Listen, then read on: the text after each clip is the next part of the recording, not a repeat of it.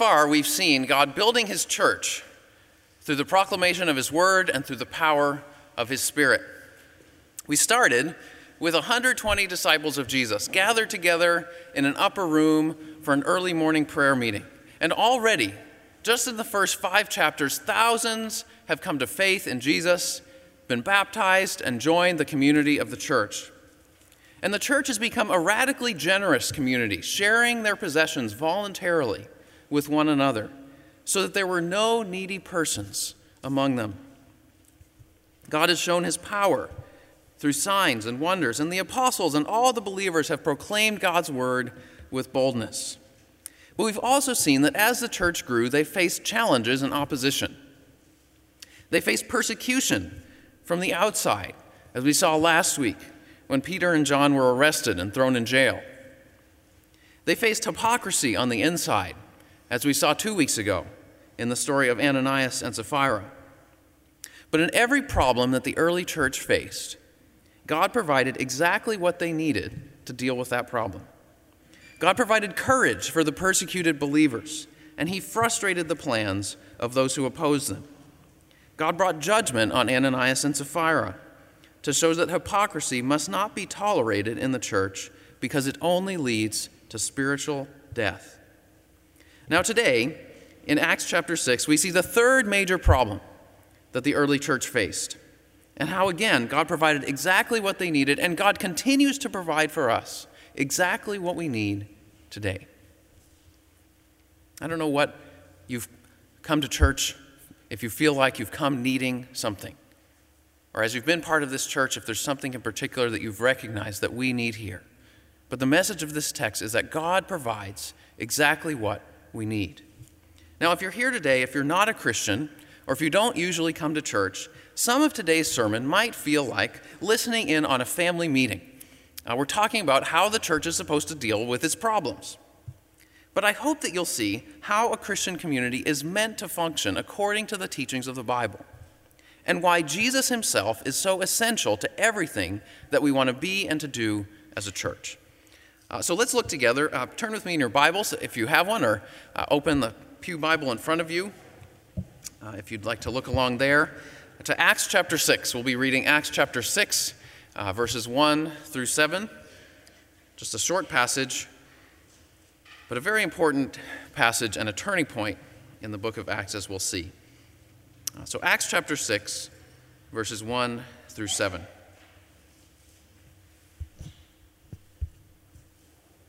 In those days, when the number of disciples was increasing, the Grecian Jews among them complained against the Hebraic Jews because their widows were being overlooked in the daily distribution of food.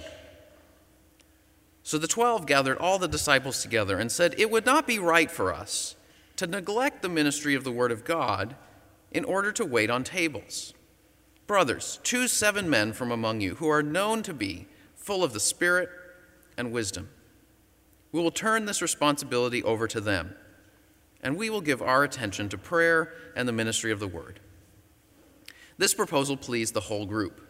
They chose Stephen, a man full of faith and of the Holy Spirit, also Philip, Prochorus, Nicanor, Timon, Parmenas, and Nicholas from Antioch, a convert to Judaism.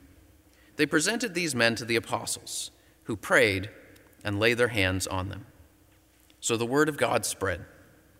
The number of disciples in Jerusalem increased rapidly, and a large number of priests became obedient to the faith. Now, in this passage, we see the problem that the early church faced in verse 1 we see the solution that God provided in verses 2 through 6, and in verse 7, we see the result of God's provision. so let's begin by looking at the problem in a little bit more detail. Verse 1 In those days, when the number of disciples was increasing, the Grecian, the Grecian Jews among them complained against the Hebraic Jews because their widows were being overlooked in the daily distribution of food. Now, notice, uh, before we look at the problem, three good things that are going on in this Jerusalem church. First, the number of disciples was increasing. People were becoming followers of Jesus Christ, and the church was growing. Second, we see the early Jerusalem church was multicultural. They included both Grecian Jews and Hebraic Jews. Now, Hebraic Jews retained the traditional Hebrew customs and normally spoke Hebrew or Aramaic in their homes. And in Jerusalem, they would have been in the majority. Uh, scholars estimate that 80 to 90 percent of the Jews in Jerusalem were Hebraists. And likely they would have formed the core of the Jerusalem church. Most or all of the apostles would have been Hebraic Jews. Now, Grecian Jews, or Hellenists, sometimes they were called Hellenists, were Jews who had adopted the Greek culture and language. And many of these Grecian Jews were not native to Jerusalem. Uh, many elderly Jews who had lived most of their lives abroad would come to Jerusalem to live out their last years. And so the Grecian Jews would have been the minority group. In general, they would have had less family support and fewer social connections in Jerusalem. And in that society, there was often, as you might expect, tension between these two groups. The Grecians tended to be maybe a little more culturally liberal on certain issues, and the Hebraists tended to be more culturally conservative. But the Jerusalem church included some people from both of these groups who had become followers of Jesus the Messiah. And the third thing we see, the third good thing about we see, is that this early church cared deeply for its most vulnerable members. There was already a daily distribution of food. Every day, fully funded by voluntary donations and likely prepared and delivered by volunteers as well. It doesn't say they had a huge paid staff. now, widows back then were particularly vulnerable. They couldn't usually find jobs, so if they had no extended family to care for them, they relied on support from the local community. Uh, and in the Old Testament, the people of Israel had been specifically commanded to look out and care for widows, orphans, foreigners, and, and other vulnerable people. And the early church recognized that those commands in the Old Testament weren't just temporary ceremonial laws that they could ignore now since Jesus had come, but they reflected God's unchanging character. And so they were continuing to carry out those commands to care for the most vulnerable among them. Uh, because God had revealed himself in the Old Testament as a father to the fatherless and a defender of widows. And so we see the early church actively obeying God and reflecting his character by caring for these widows.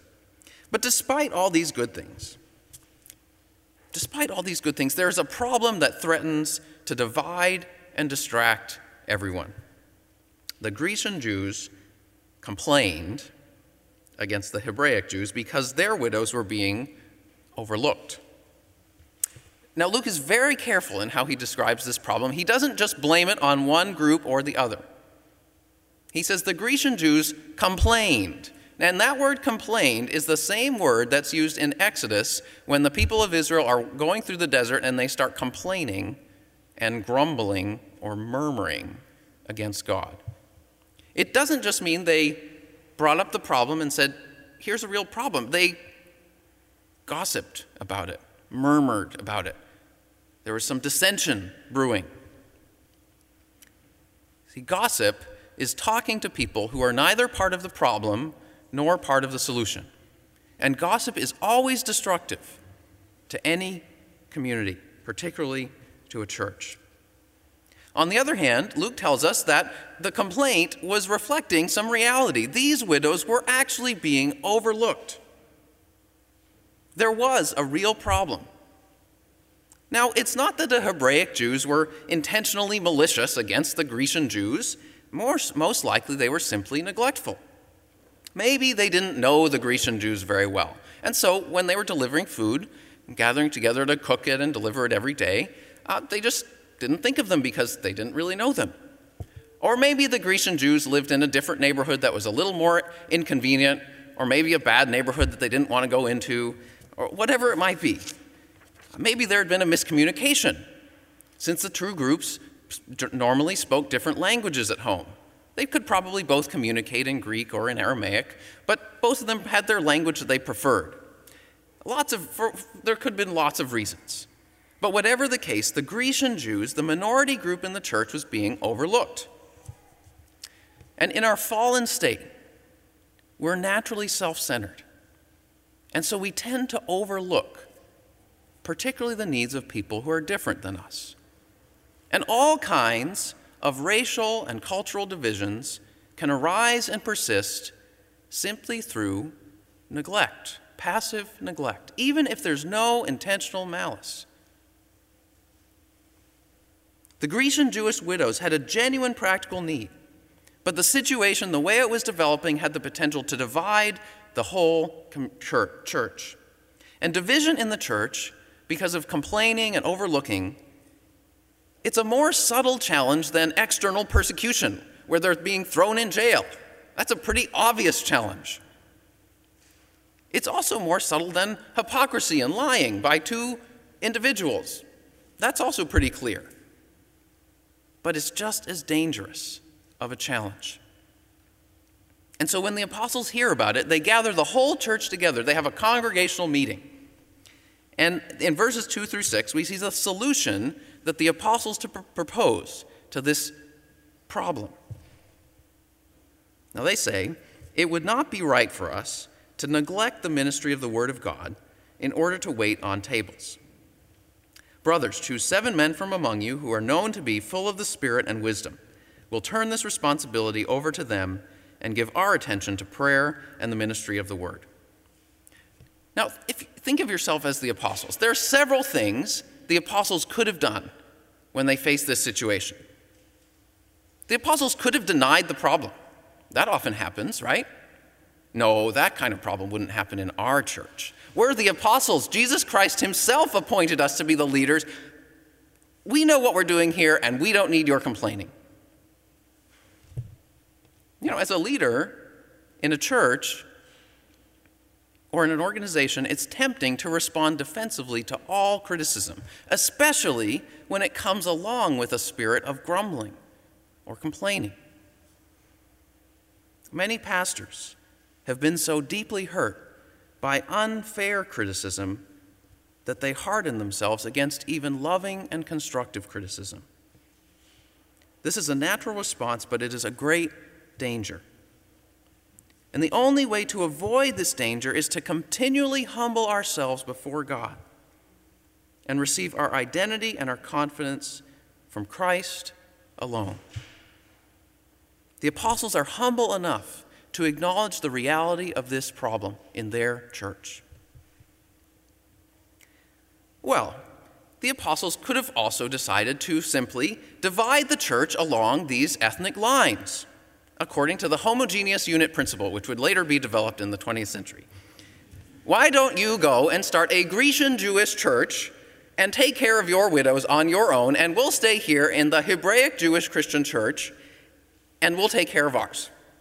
Now, humanly speaking, that probably would have been the easiest thing to do to split up and just leave each other alone. It's, you know, it's difficult to understand each other. We, you know, we prefer to speak different languages. Uh, but if that had been the apostles' response, their first response, that would have set a terrible precedent. Because a church which follows Jesus Christ can never say to, a, to another follower of Jesus Christ, You don't belong here. We must be open to all the people that God sends us, even if they're very different than us, even if they're very needy. And it's worth the time and trouble to work through the challenges of being a church which includes people from different cultural backgrounds with different practical needs. So the apostles don't deny the problem, they don't immediately separate the church. Well, the other thing that many of us would do, I think I would have this tendency to do it, is just take it over myself. I'll take over the food distribution. I can organize a food distribution equitably, fairly, and make everyone happy. Uh, those of you who are doing it, you must not know what you're doing. Get out of the way. We'll take over. We'll do this. But no. The, well, you know, they probably were capable of doing that, but Peter knew that such a move would also be disastrous. The apostles had limited time and energy, just like all the rest of us. Peter's very realistic here. And he knows that his primary responsibility as an apostle is to proclaim and teach the Word of God and lead the church in prayer. And so, for the apostles to organize a large food distribution program at the same time would inevitably hinder them from carrying out their primary responsibility. It would be sort of like the captain of a ship deciding to go down and take over the run of the kitchen because the head cook isn't, is disorganized and the people aren't being fed in, in an efficient way.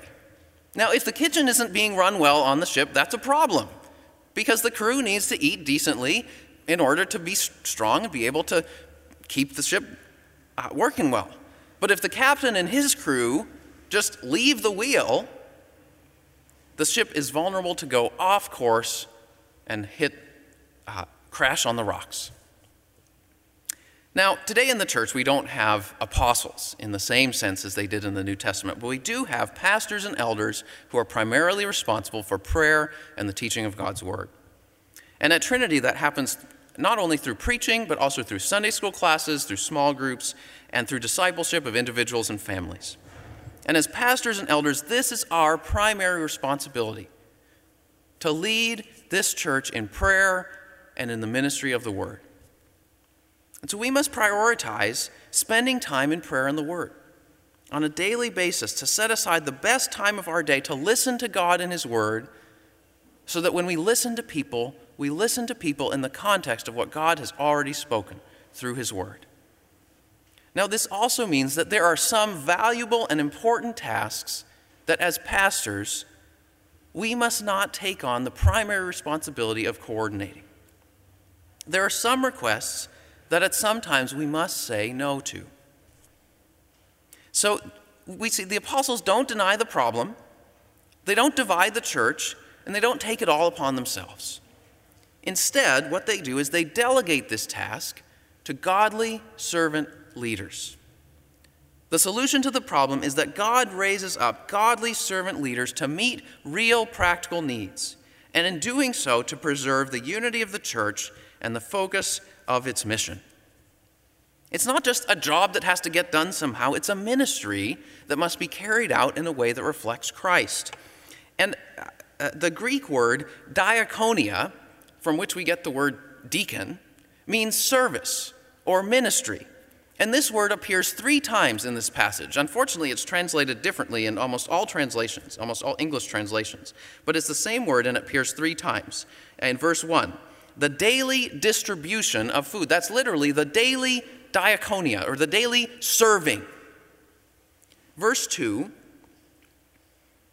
uh, wait on tables. Literally, that's serve tables. And verse 4 the prayer and the ministry or service of the word. It's the same word in all three places. And the point is just as the apostles are in charge of the service or ministry of God's word, the deacons are responsible for the service or ministry of, in this, of caring for the widows. So the role of deacon is not an inferior church office for second rate Christian leaders, it's an essential ministry.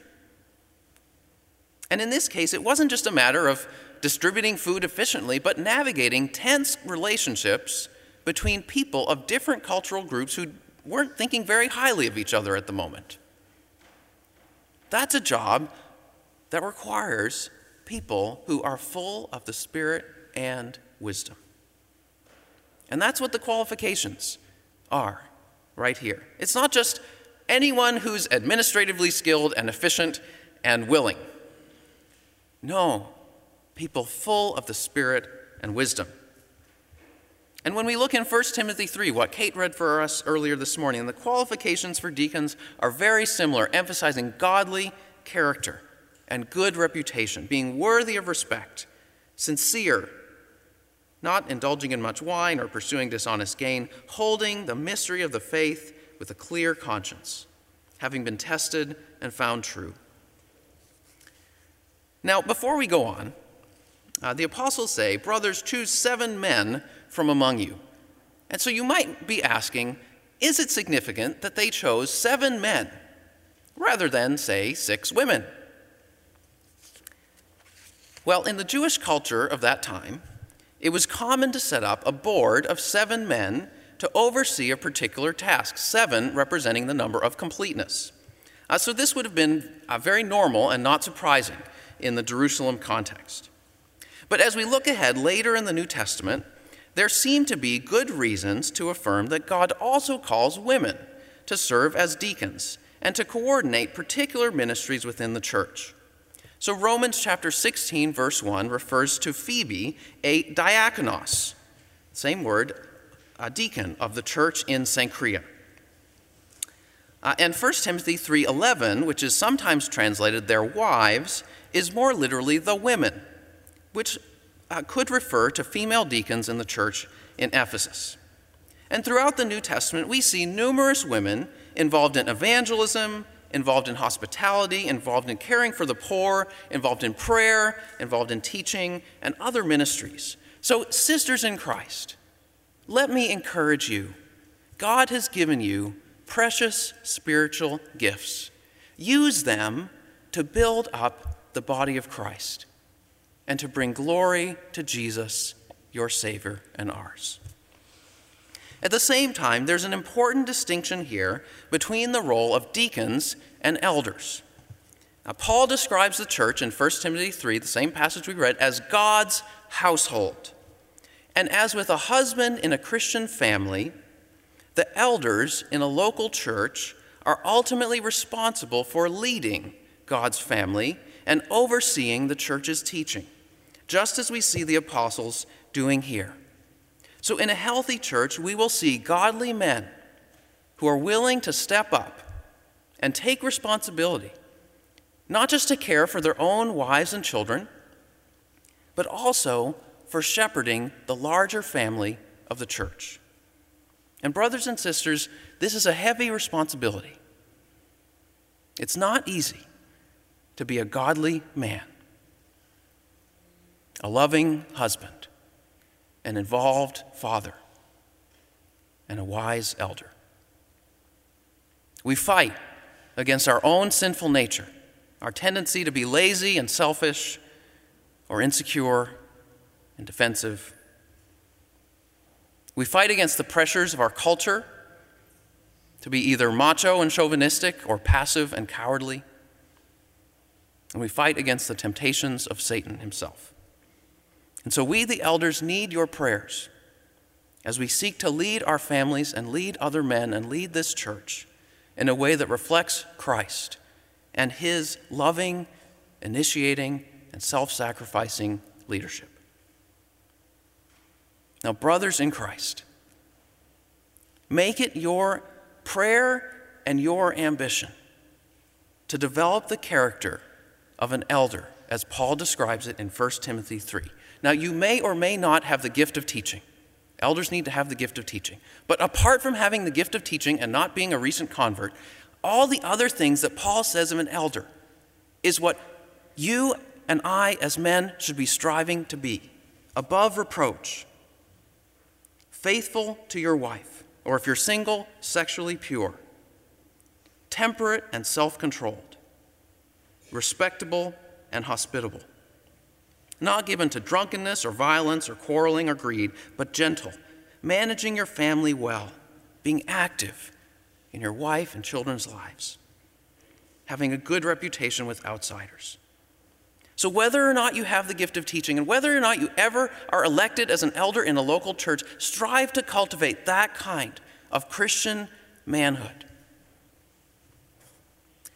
Now, to those of you who are deacons, let me speak to the deacons for a moment because this passage is about the appointing of the deacons.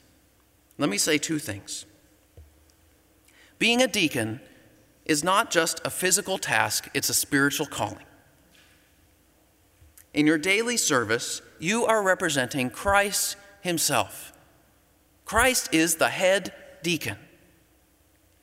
Christ said, I am among you as one who serves, or literally one who deacons. Luke 22 27. So, deacons, you are not just cleaning tables or calling contractors or counting money or coordinating meals for sick people. You're meeting these practical needs in order to preserve the unity of the church and the focus of our mission. You're keeping the deck clean and the crew fed and the motor running so that the ship can sail unhindered to our destiny in Christ. So, as you fulfill your particular ministries, keep in mind not just your corner of the ship, not just your particular area, but the ship as a whole. And look out in particular for anyone who might be being overlooked, as the Grecian Jewish widows were. Second, deacons are servants, but they are not the only servants in the church. And just as it would have been foolish for the apostles to coordinate the whole food distribution by themselves, it would be foolish for the deacons to attempt to do all the work of the practical needs of the church on their own. Your role as a deacon is to facilitate the service of the whole church, to help other people, to help all of us learn to serve one another like Christ. So you must not find your identity in your serving. Your true identity is in Christ alone. And so you are free to serve, and you are also free to step back and let others serve and not feel guilty about that.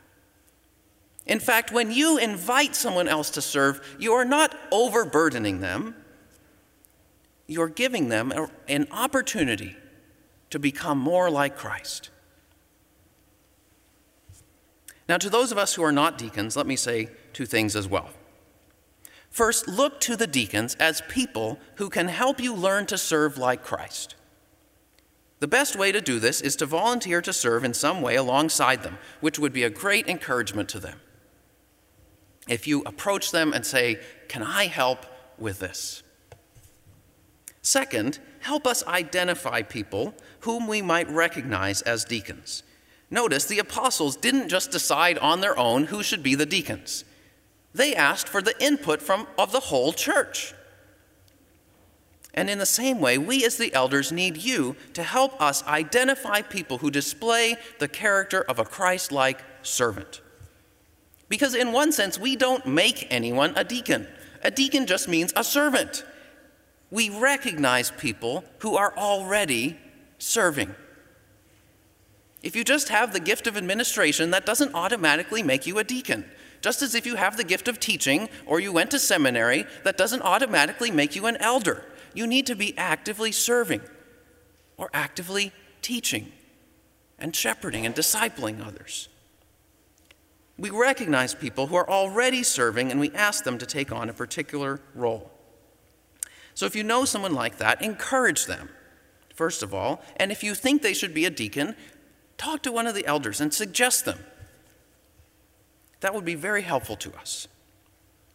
So we see God raises up godly servant leaders to meet the church's practical needs then and now, and in doing so, to preserve the church's unity and focus. And we see these first seven deacons listed in verse 5. Now, if you read that, if you read that verse, if you read the names of the deacons, you probably don't recognize most of them. And in fact, we don't really know anything about most of them except for Stephen and Philip. And a little bit, it tells us about Nicholas. Uh, but we do know that at least some of them were Grecian Jews. And we know that because their names are all Greek names, which were more common among the Grecian Jews than the Hebraic Jews. And one of them, Nicholas from Antioch, was a convert to Judaism, so certainly he, prob- uh, certainly he was not from a Hebraic background. Now remember, it was the Grecian Jews who had been complaining that their widows were being overlooked. And it's not a coincidence that the apostles appoint some people from that very group that's being overlooked they, they find some people who are godly, full of the Spirit and wisdom, and appoint them to assist in coordinating the food distribution. And this is very wise. The Grecian Jewish deacons would have instinctively understood the needs of the people from their own group. And the Grecian Jewish widows would have had someone in the leadership that they knew they could talk to uh, and felt comfortable talking to. So the apostles were not self protective and insular. It's not an in crowd that nobody can ever break into. they were willing to entrust important ministry responsibilities to people from a different cultural background who were godly, wise, and spirit filled. Because they knew that God was building his church. It wasn't their church. Trinity Baptist Church isn't our church to do what we want to do, it's Jesus' church. Christ is building his church. So let's receive what God provides and follow where He leads. And the result of all this is dynamic. Verse 7 just tells us the beginning of the results. Not only were the widows fed, the complaining stopped, and the church became one big happy family again, but the gospel began to spread outward like wildfire. Verse 7 the word of God spread the number of disciples in Jerusalem increased rapidly. A large number of priests became obedient to the faith. Now, the priests mostly lived outside Jerusalem, but they would come to Jerusalem for two weeks every year for their service in the temple. And so, any priest who became a follower of Jesus while he was in Jerusalem automatically became a missionary to his hometown when he went back home. So the gospel begins spreading out from Jerusalem, out to the wherever all these priests are from.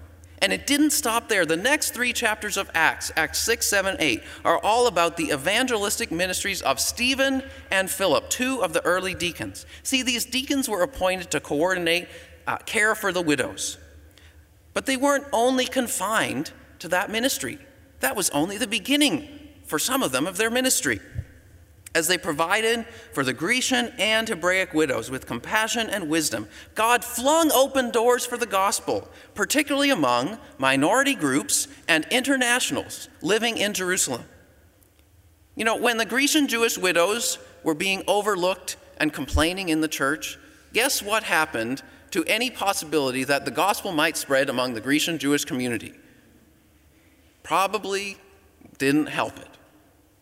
But when the Grecian Jewish widows are being provided for and, brought, and included in the family of the church, the church's outreach to their community, to non Christians in their community, also flourished. And so, verses 8 and 9, I'm jumping ahead a little bit. Nick will get into this next week. But verses 8 and 9, we see Stephen proclaiming the gospel to Grecian Jews from the synagogue of the freed men. They were a group of freed slaves who had a synagogue in Jerusalem, Grecian Jews. Then we see him engaging Jews from as far away as North Africa, from Cyrene in Libya, and Alexandria in Egypt, from and modern day Turkey, the provinces of Cilicia and Asia.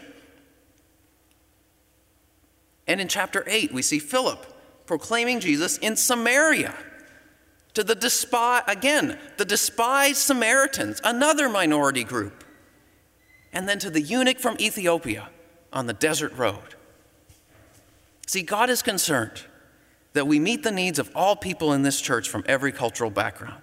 And God is concerned that internal conflicts and complaining in the church be resolved in a gracious and truthful way. God is concerned that the elders and pastors be free to lead and teach and disciple without being distracted. But God is also concerned that the good news about Jesus spread to people and places that we're not yet reaching, to the people who live across the parking lot in the Housing Authority building, many of whom are recovering from addictions or falling back into them. To the professionals and commuters who, live, who have moved into 360 State and the Ninth Square lofts, to the 8,000 students at Quinnipiac University in Hamden, only about 20 of whom gather regularly on that campus for Christian fellowship, as far as we know. To the Iraqi and Afghan and African refugees who settle in New Haven each year with the help of Iris, to the lonely and neglected elderly people in nursing homes in almost every town, to the groups of people that you know and I don't. God is raising up his people, including you and me, to be servant leaders, to preach his grace and carry out his mercy, so that all people may know the glorious transforming power that is found in Jesus Christ alone. Satan had tried to destroy the church through external persecution through internal hypocrisy, and finally through division and distraction. But God was building his church. And God is building his church today, giving his people courage and boldness in the face of persecution, bringing his righteous judgment and purification in response to hypocrisy, and providing godly servant leaders in the face of division and distraction. And God continues to build his church in these ways today. He will provide exactly what we need to face whatever challenges may come our way. Let us pray.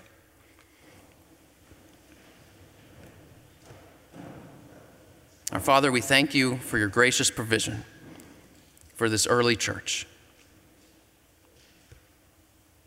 We thank you that in a complicated and delicate situation that you provided godly servant leaders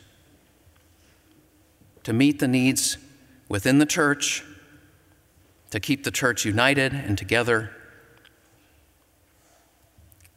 support the apostles in their ministry, but also that the gospel, the good news of Jesus Christ, might spread outwardly, might spill over, that it might spread like wildfire. Lord, we pray that you would continue to be doing that in this church today. Give us confidence that whatever problems we may face now or in the future, you will provide us all that we need. We pray all these things in Jesus' name. Amen.